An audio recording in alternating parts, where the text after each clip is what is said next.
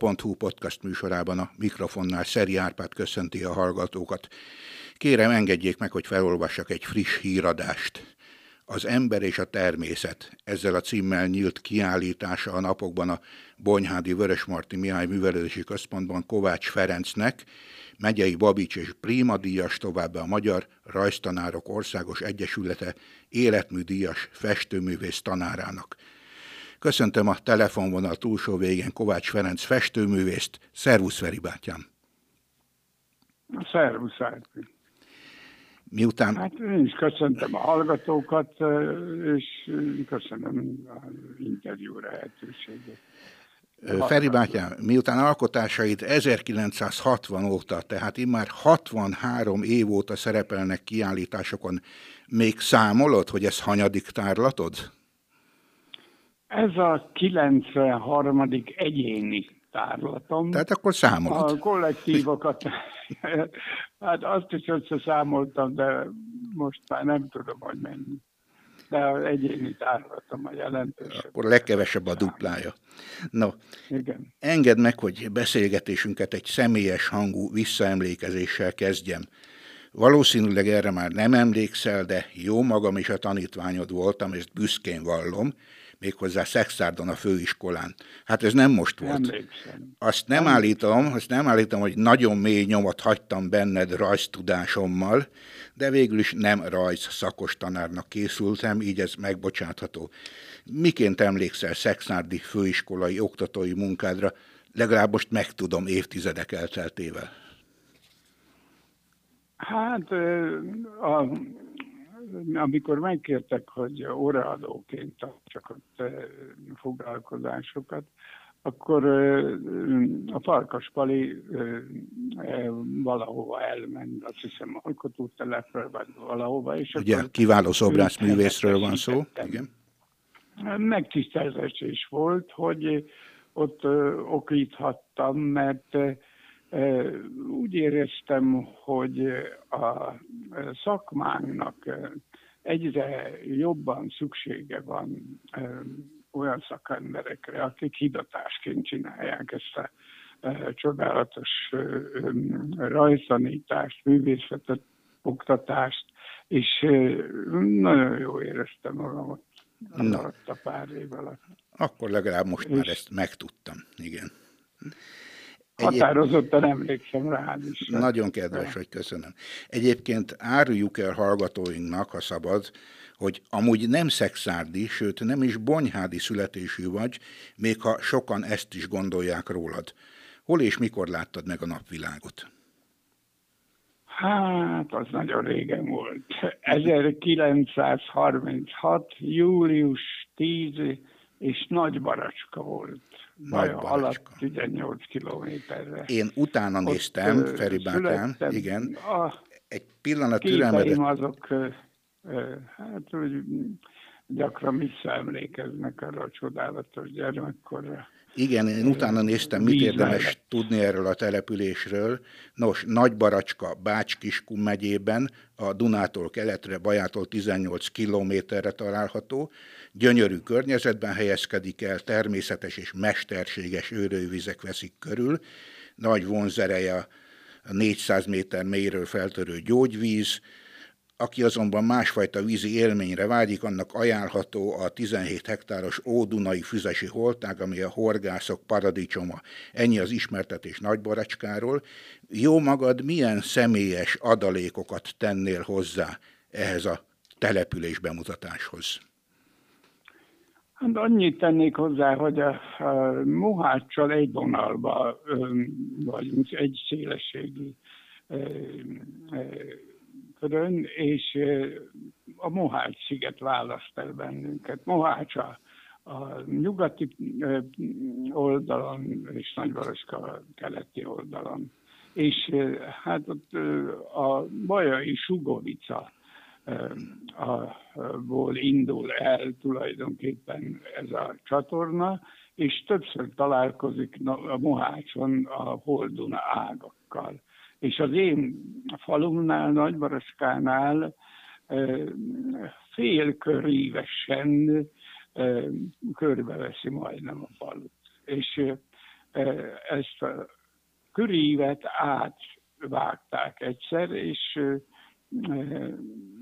gáttal elzárták a holdonágat, és ez a szakasz lett a Ferenc csatorna, és újra visszajött a holdonág a halássádánál. Tehát nagyon szép környezet volt, és valahogy ez a természeti motívum ez engem egész életemben visszakísér. Gyakorta, gyakorta barangoltál? Nagy baracska természeti nagyon környezetében? Sokszor, Igen? Nagyon sokszor barangoltam, de amikor elkerültem nagy dologra tanítani 1954-ben, akkor még gyakran visszajártam, és körülbelül 35 éve egyik gyerekkori jó barátom, aki a Szeged Egyetem professzora volt, hamarabb pedig az Pécsi Uránésnál volt kutatómérnök, egy világhírű geológus, Szederkényi Tibor. Ő épített ott, ahol gyerek, illetve vett egy olyan házat, ahol gyerekeskedtünk, ott a vízhez egész közel, és mikor véget ért a tanítás az egyetemen, miután már Szegedre került, az én tanításon is véget ért, akkor ott találkoztunk három, négy, öt napot kettesbe. Ő is földrajzos, nekem is földrajz a másik szakon. Nagyon jó megértettük egymást, és minden nyáron találkoztunk. No, hát akkor Most nagy baracska még sokáig még életed része Igen. volt és marad. Miután megtudtuk, hogy 1936. július 10-én születtél, tehát egyrészt már betöltötted a 87. életévedet, másrészt ebből az is következik, hogy tanúja voltál olyan történelmi eseményeknek, melyekről manapság már sajnos egyre kevesebben mesélhetnek. Feri bátyám, 1945-ben 9 éves voltál. Hogy élted meg például azt az időszakot, az, amit az én a nagyszüleim csak úgy emlegettek, amikor bejöttek az oroszok? Emlékszel erre, a 45-ös évre? de előttem minden vizuálisan itt van az egész múlt. Akkor a lehető legjobb helyen és legjobb szemétől kérdezem. Tehát 1945. Tudom, tudom kérlek szépen ezt írásban is igazolni, mert eh, amikor megszületett a második unokám, feleségem meg beteg volt, jött a járvány, a Covid, akkor én úgy döntöttem, hogy megírom a unokáimnak, hogy milyen is volt a nagypapájuknak a gyermekkora. Tehát ez Szegényes, megvan, megvan írásban ezek szerint. Megvan. Nagyszerű. Elkezdtem egy terápiát tulajdonképpen, kézzel írni ezt a történetet, és csak úgy jöttek, jöttek a élményeim a gyermekkorról, és hát a későbbi időszakról is. Nos, Kézzel ez... írtam, kérek szépen, 300 A4-es méretű. Ezt volt. nevezem. Egyébként Úgyhogy akkor ez egy nagyon jó terápia volt. 1945-ről egy élményt el tudsz esetleg mondani? 1945-től, ha elmondhatom a, a rádióba, akkor elmondom. 1944-ben született a, a öcsém, és szeptemberben. És akkor már mi hallottuk ám ilyet, hogy jönnek az oroszok, meg egyéb, és, és az egyik alkalommal ott a vízparton, löszös parton, bokrokkal, fákkal, ott nagyon-nagyon bujócskáztunk sokszor, és az egyik azt mondja, ah, mostan csináljuk olyan olyat, amit még nem csinálunk. Hát olyan gyerekes volt, az idősebb volt, nyolc évesen kérlek szépen, hát azt próbáltuk, hát hogy is mondjam, elfogadni, amit mondott ez az idősebb barátunk, hogy csináljunk egy ilyen versenyt. Na, le a kolodgatját, és abba pillanatban hallottuk a a kompon, mert a Mohács szigetre ott lehetett átmenni, hallottunk olyan mm, ismeretlen hangokat, lódobogást, kiabálásokat, és hát akkor nagyon kíváncsi voltunk, és mm, volt, aki fel se húzta a kodbecsát ilyettébe, és akkor kíváncsi voltunk, hogy mi történik. Hát a bokrokról kibújtunk, 50 méterre volt a komp, hát akkor nagyon nagy csodálkozással vettük tudomásul, hogy mi letoltgatjával fogadtuk a felszabadító sereget. No, hát Veri nekem ez valóban egy érzékletes történet volt. De volt sok, Gondolom. tulajdonképpen mikor ez volt az első ö, ö, csoport az oroszok katonák között, majd utána pedig len jöttek az oroszok elvonultával délről a partizánok, a szerb partizánok és azok meg kivezényelték az egész falut a templom elé, templom térre. És édesanyámnak nem kellett elmenni, mert hát ott volt az újszülött kisgyerek, és én maradtam az öcsémmel egyedül otthon. És akkor, amikor elment anyám, hát jött két felfegyverzett szerb nő, és hát elkezdtek ott a házba kutakodni. Hát én meg nem akartam őket engedni. És úgy bevágtak a sarokba, hogy csak úgy nyekkentem. Meg hát még előtte volt ilyen élmény is, hogy láttuk a német hadihajót, persze egy ilyen nem minden méretű hajót ott a csatornán ment fele. Hát, no. meg sorolhat. Hát igen, ahogy érzékelem, valóban teljesen tisztán látod, ennyi idő eltelték el, és így mi történt akkoriban. No, de most és akkor a világ történelemről térjünk vissza a magántörténelemre. Az, az már általános iskolában kiderült, hogy a rajz a festészet terén benned ott a tehetség? Már gyermekkorodban érdekeltek a festmények? Volt-e ilyen szempontból hát, meghatározó, de legalábbis erőteljes élményed? Volt. alsó tagozatos koromban már én valahonnan kaptam valakitől egy ilyen, hát nagyon elhasznált vízfestéket, és festegettem, meg rajzolgattam, és akkor negyedik osztályos voltam, kaptam jó bizonyítványt, és akkor édesanyám, máig se tudom, hogy honnan szerezte, egy 12 gombú vízfestéket, és mellette volt egy tubus. És akkor én, hó, hát nem festegettem, rajzolgattam, és alig vártam már, hogy kezdődjön az ötödik osztály, és ott a tanítóbácsi tanította a rajzot, és kérdezem tőle, hogy tanítóbácsi, mire való ez a tubus? Na, akkor azt mondja, hogy hát az fiam, az egy ragasztó. No hát, akkor a fiam hazament, ugye, és akkor beszélt falra, mindjárt felragasztottam az egyik képemet, utána a másikat, akkor az első leesett. A harmadikat felragasztottam, a második is leesett. No hát, az fehér tempera volt.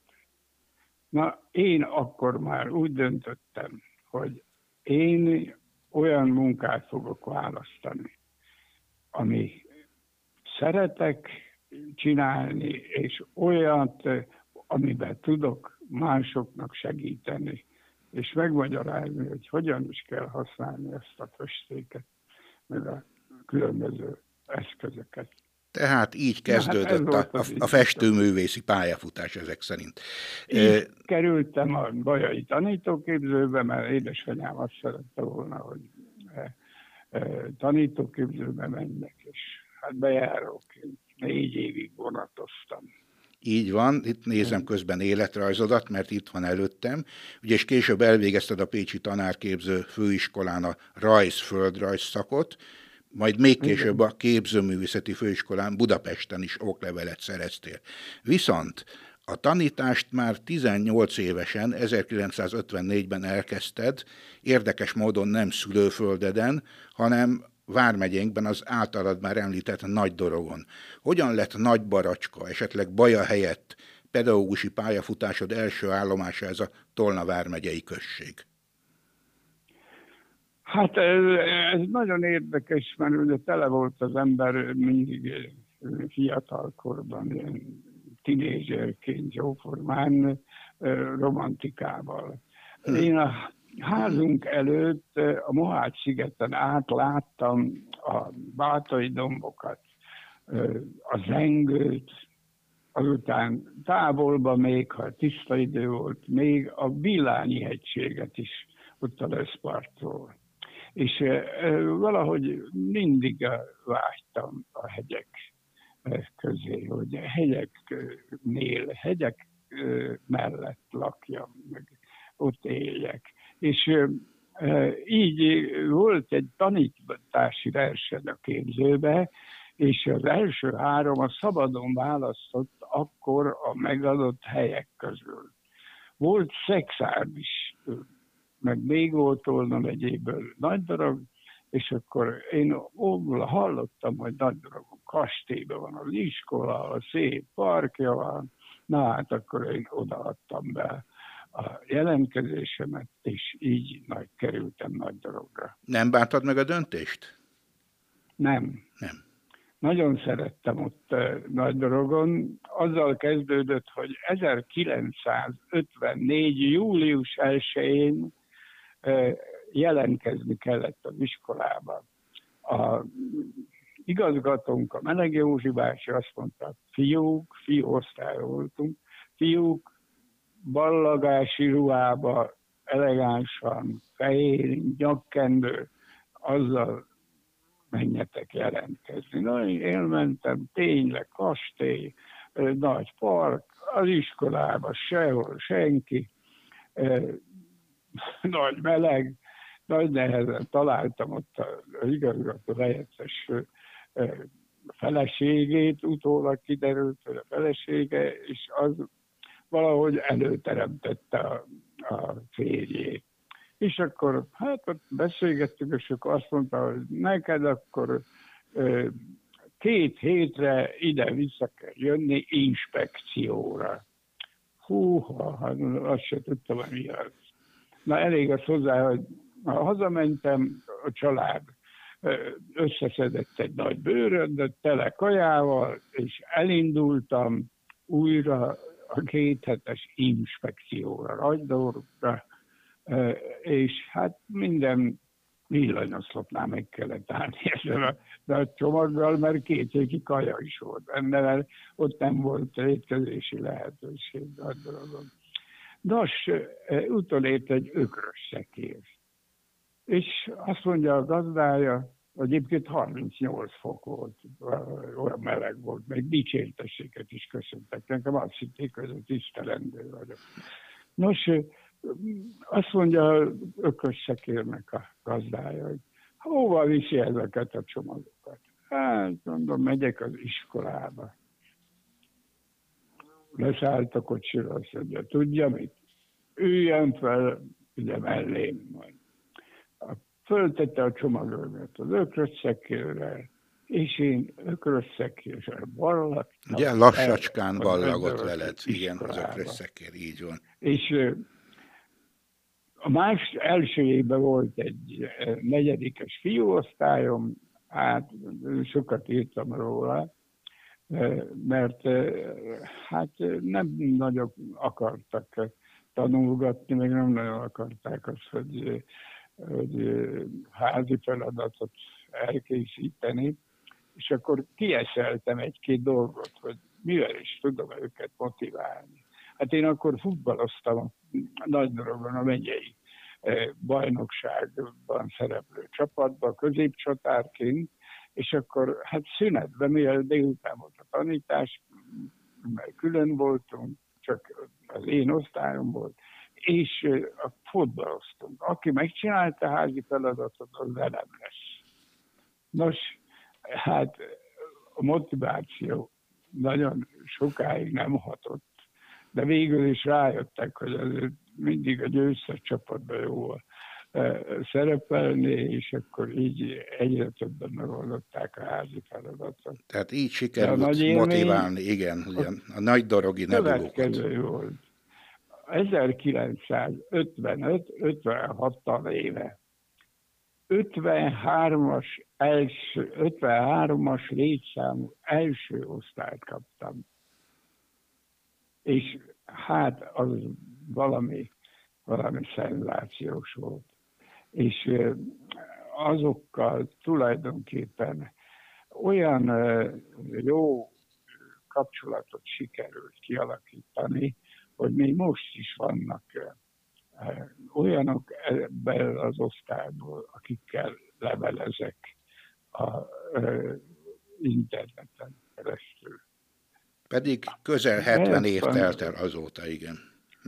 És hát, hát az, az nagyon érdekes volt az az osztály, és, és hát akkor kerültem a felső tag, tanítottam közben a felső tagozatba rajzot, és akkor kerültem a felső tagozatba, és hát megvannak ezek leírva nekem mind, mert annyira érdekes azt elhiszem. Feri Mátyám, időrendben, ahogy haladunk, elérkezünk a 60-as évekhez. 1960 február 28-án volt az első kiállításod, ekkor még nem írt rólad az újság, de többi kollégádról se, csak egy hírt adott közre. Viszont 1969-ben a Tolna megyei népújság így ír rólad, tehát az újabb tárlatod okán, idézem, fejlett látásmódról, biztos ecsetkezelésről, egyszerű, letisztult látásmódról győztek meg Kovács Ferenc munkái, mértéktartó, ízléssel készült akvareljei és monotípiái. Beérett a művészeted a 60-as években már? Lehet így fogalmazni? Hát ez úgy mondhatom, hogy, hogy amikor kezdődött tulajdonképpen a, a, a, a megnyugvás időszaka, abba hagytam a sportot, mert eltartak kezem az egyik mérkőzésem, már a, a versenysportot, pardon, és akkor a,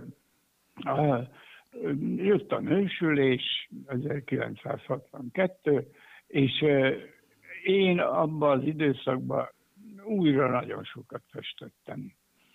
És rábeszéltek, hogy hát mindenképpen küldjem el a megyei képzőművészeti kiállításra a munkáimat, és akkor egyszer kötélnek álltam, és elküldtem három képemet, és mind a hármat bezsűrizték ez nagy dolog volt, mert volt, aki profi volt, és annak csak egyet zsűriztek be. Ez persze jött a zsűri abban az időben.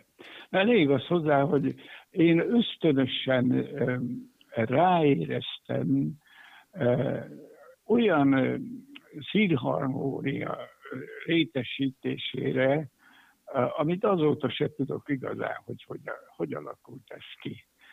Édesanyámtól örökölhettem e, ezt a e, szépet keresőséget, és e, valahogy utólag visszanézve a régi munkáim, szerintem most is elfogadnám őket, hogy, hogy hát el is fogadom, mert most találtam egyet például az egyik padlás mappájába, ami nem is a métermenben volt, hanem külön, és nézem, készült 1958-ban, és valami hihetetlen szép, egy vörös, zöld töltfa csoport ott az iskola udvarból, és azóta itt van kint a szobám falán, mert most is annyira ráéreztem, hogy, hogy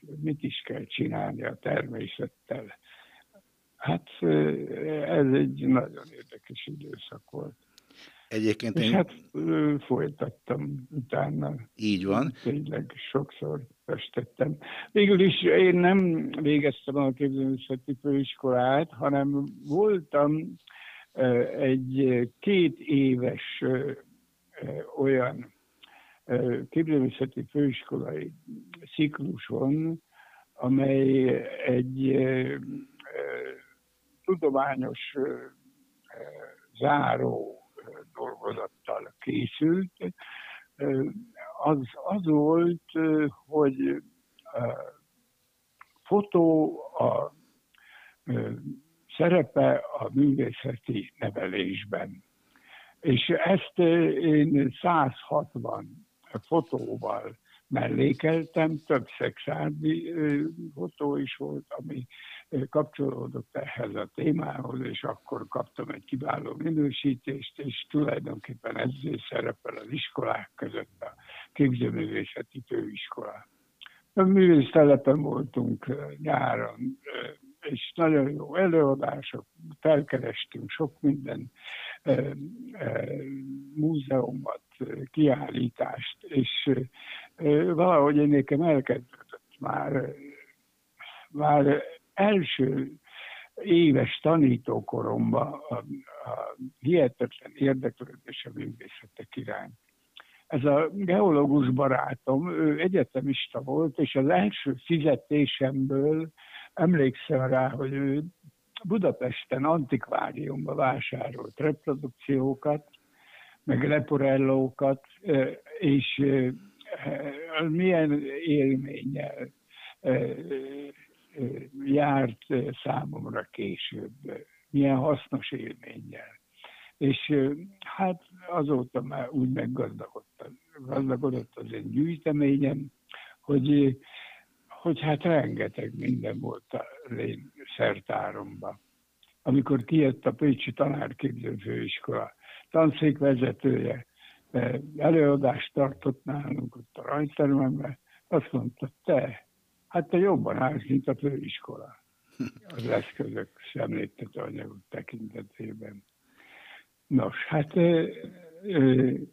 mindig az ember gyűjtött, gyűjtött, és amikor tavaly ősszel a feleségem már eléggé, eléggé nagyon beteg volt, akkor úgy döntöttünk, hogy abba hagyom a Bonyhádi Képzőművészeti Körnek a foglalkozásait, mert hát azt csináltam 1970 óta felnőttekkel, és szerencsére jött egy volt kedves tanítványom, aki elvállalta, és azóta én igazán akkor kerültem nyugdíjba, 68 év tanórai pedagógiai után.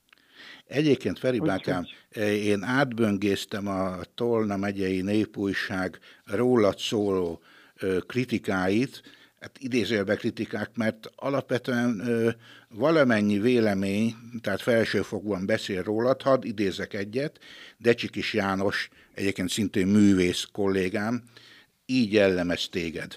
A fák, virágok, a táj, a természet iránti vonzalom képbe fogalmazott sorai állnak elénk Kovács Ferenc akvareljein. A Bonyhádon élő festőművész rajztanár művészetpedagógiai munkásságáért rangos elismerésekben részesült. Ő maga nem csupán az iskolai rajzórákon, de a kiállító termekben is tanít, látásra nevel. Ezt írta rólad Decsikis János, és akkor kérdezem tőled, a művészet, a művészeted egyúttal, akkor nevelés is, ugyebár? Igen. Én olyan szerencsés voltam az életemben, hogy azt csinálhattam, mit szeretek. Az egyik a művészetpedagógia, és másik a festészet. És ez a kettő nálam elválaszthatatlan ahhoz, hogy én okítani tudjak, ahhoz nekem nagyon kellett megismernem az eszközöket, az anyagokat, a kifejezési módokat. Különösen, amikor a felnőtteknek kigondoltam egy feladatot a következő foglalkozásra, mert mindig ott volt a rajztermemben a felnőttek foglalkozása, most is ott van. Egyébként most én is ott tag vagyok. És akkor hát nekem azt ki is kell próbálni, hogy én kigondoltam, hogy, én meg tudom-e csinálni. Most ezzel az is jár, hogy eléggé sokféle az a tevékenység, ami az én képzőművészetemben jelentkezik. Nagyon érdekeset olvastam egyszer a Nobel-díjas magyar írónkról, Kertész Imréről. Igen. Hogy, hogy aki egész életében ugyanazt csinálja, lehetőleg nem mindig ugyanúgy. Hm. Nos, Nagy ha igazság, valamilyen ugye? gondolatot kipestettem magamból, vagy valami elképzelést, akkor kezdtem egy másikba. Most újabban a, hát mondhatnám azt is, hogy a lírai absztrakt fele úgy elkalandoztam, és hát valahogy úgy alakul ez a lírai absztrakt nálam, hogy az absztraktban mindig bele lopózik egy természeti motívum. Igen. És hát azért van az, hogy ember és a természet. Egyébként, az ember csak félig csinálja. Igen, erről majd még beszélünk hamarosan ember és természet viszonyáról, de hadd kérdezzem Jó. meg, hogy Decsikis János idézett méltató szavai tükrében mint egykori megyei rajz szakfelügyelőt is kérdezlek, miként látod ma általában a vizuális nevelés helyzetét, tehát iskolai nevelés helyzetét? Nevelnek, nevelhetnek művészeket manapság az iskolai rajzórák, bár nyilván nem ez az elsődleges feladatuk. Tehát mit tehetnek a gyermekek érdekében ezek a rajzórák, már ha egyáltalán vannak ugyebár az iskolákban rajzórák? Hát ez nagyon érdekes. Tegnap volt egy hívásom a kiállító helyiségbe, és a, az egyik kolléganő ott tartott második osztályosoknak egy ilyen rajzolással összekötött órát. Hát nagyon érdekes volt ezekkel a picikkel ott hát egy kicsit elvesztem a képeket, meg, meg láttam, ők rajzolnak, és nem másolás, hanem volt egy érdekes feladat, amit ott a gyerekek olyan örömmel csinálták. Tehát Most alkotó munkát ilyen, végeztek, igen. Igen, igen. Ez, hát meg ott nem sokat lehet ugye választani, mert ott a, nem nagyon lehet festegetni, mert akkor összekenik ott a, a kiállító helyiség padlóját, és hoztak maguknak párnát, ott szépen elücsörögtek, rajzolgattak, és nagyon érdekes volt. Na most, hát... Jó, ez, ez volt a jó példa, ugye? Igen. Ez volt a jó, ez példa. Volt a jó példa. Na most egy, hadd mondjam azt el, nem tudom, azt beírta, de hogy 1970-ben kezdtem én a Tolna megyei gyermekrajz pályázat és kiállítás szervezését, és azt is, hát azt az idén mondtam le, átadtam másnak, mert nagyon nem jó volt nálunk a helyzet. Akkor már de, de máig is tart, ugyebár, igen. Igen, és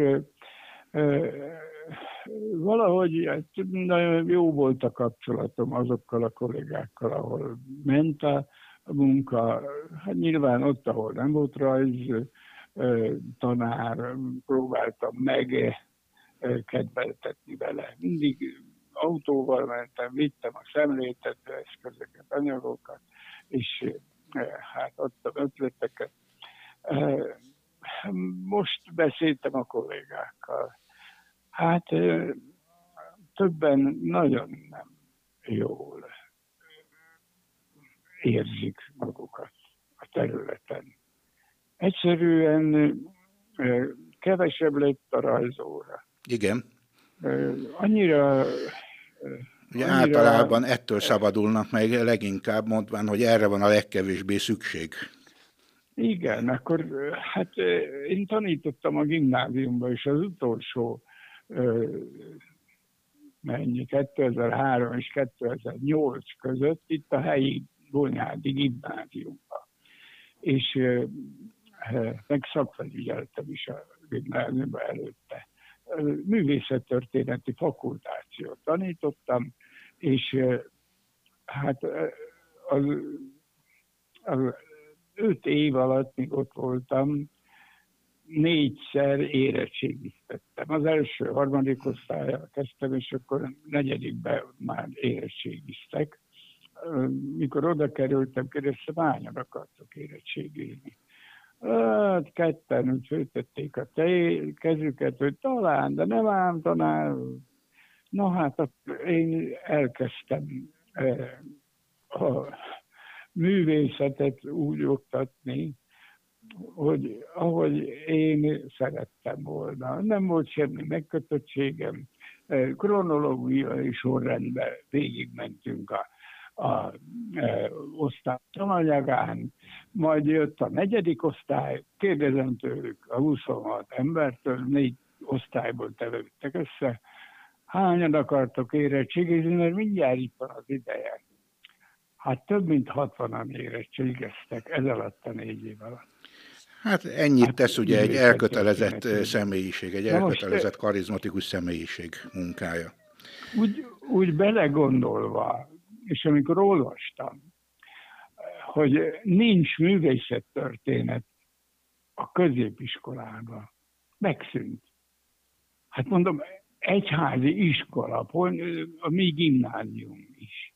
Hát ott is megszűnik a művészettörténet. Hát azok sokkal szegényebbek lesznek ezek a e, gyerekek lelkileg, e, érzésekben. Elvesznek tőlük nagyon szép dolog. Nem kétséges, hadd jegyezzem meg, bár ez egy szubjektív megjegyzés, középiskolában nekem is az egyik kedvenc tantárgyam volt a művészettörténet. Annyira szép szerteágazott tanóra volt, hogy öröm volt, ugye engem Bodor Árpád tanított, nyilván ismerted őt. Bodor Árpád, Bodor Árpád igen. no, igen. Hát ő tanította a művészet történetet, élmény volt. No, Feri Mátyán végezetül már beszéltél róla, hogy ember és természet, tehát ezt a címet viseli friss kiállításod, pontosabban az ember és a természet valahogy ennek a kettőnek a harmóniájában lehetne megragadni arszpoetikádat, művészi hitvallásodat? Ember és természet? Igen. Én ezzel, hogy ilyen környezetbe születtem bele, ez végig kísérte az egész életemet. Festettem én embert, alakot, hmm. aktot, rengeteget rajzoltam, de valahogy a természetnek a szeretete az mindig bennem volt oly mértékben, hogy azt a szépet, amit én ott észreveszek, az valamilyen ö, olyan ö, ö, lelki kapcsolatot alakított ki a természettel, hogy maradtam annál, hogy ezt próbálom kifejezni. Egyszer átélni a természet szépségét, befogadni, majd megörökíteni. Nos, nagyon sokat jártam a világban. A hegy szeretete megmaradt. Az albuk véget ért a tanításnak, akkor az elindultunk a családdal az Alpokba. És ez 1982 óta folytatódott 1900, 2011-ig.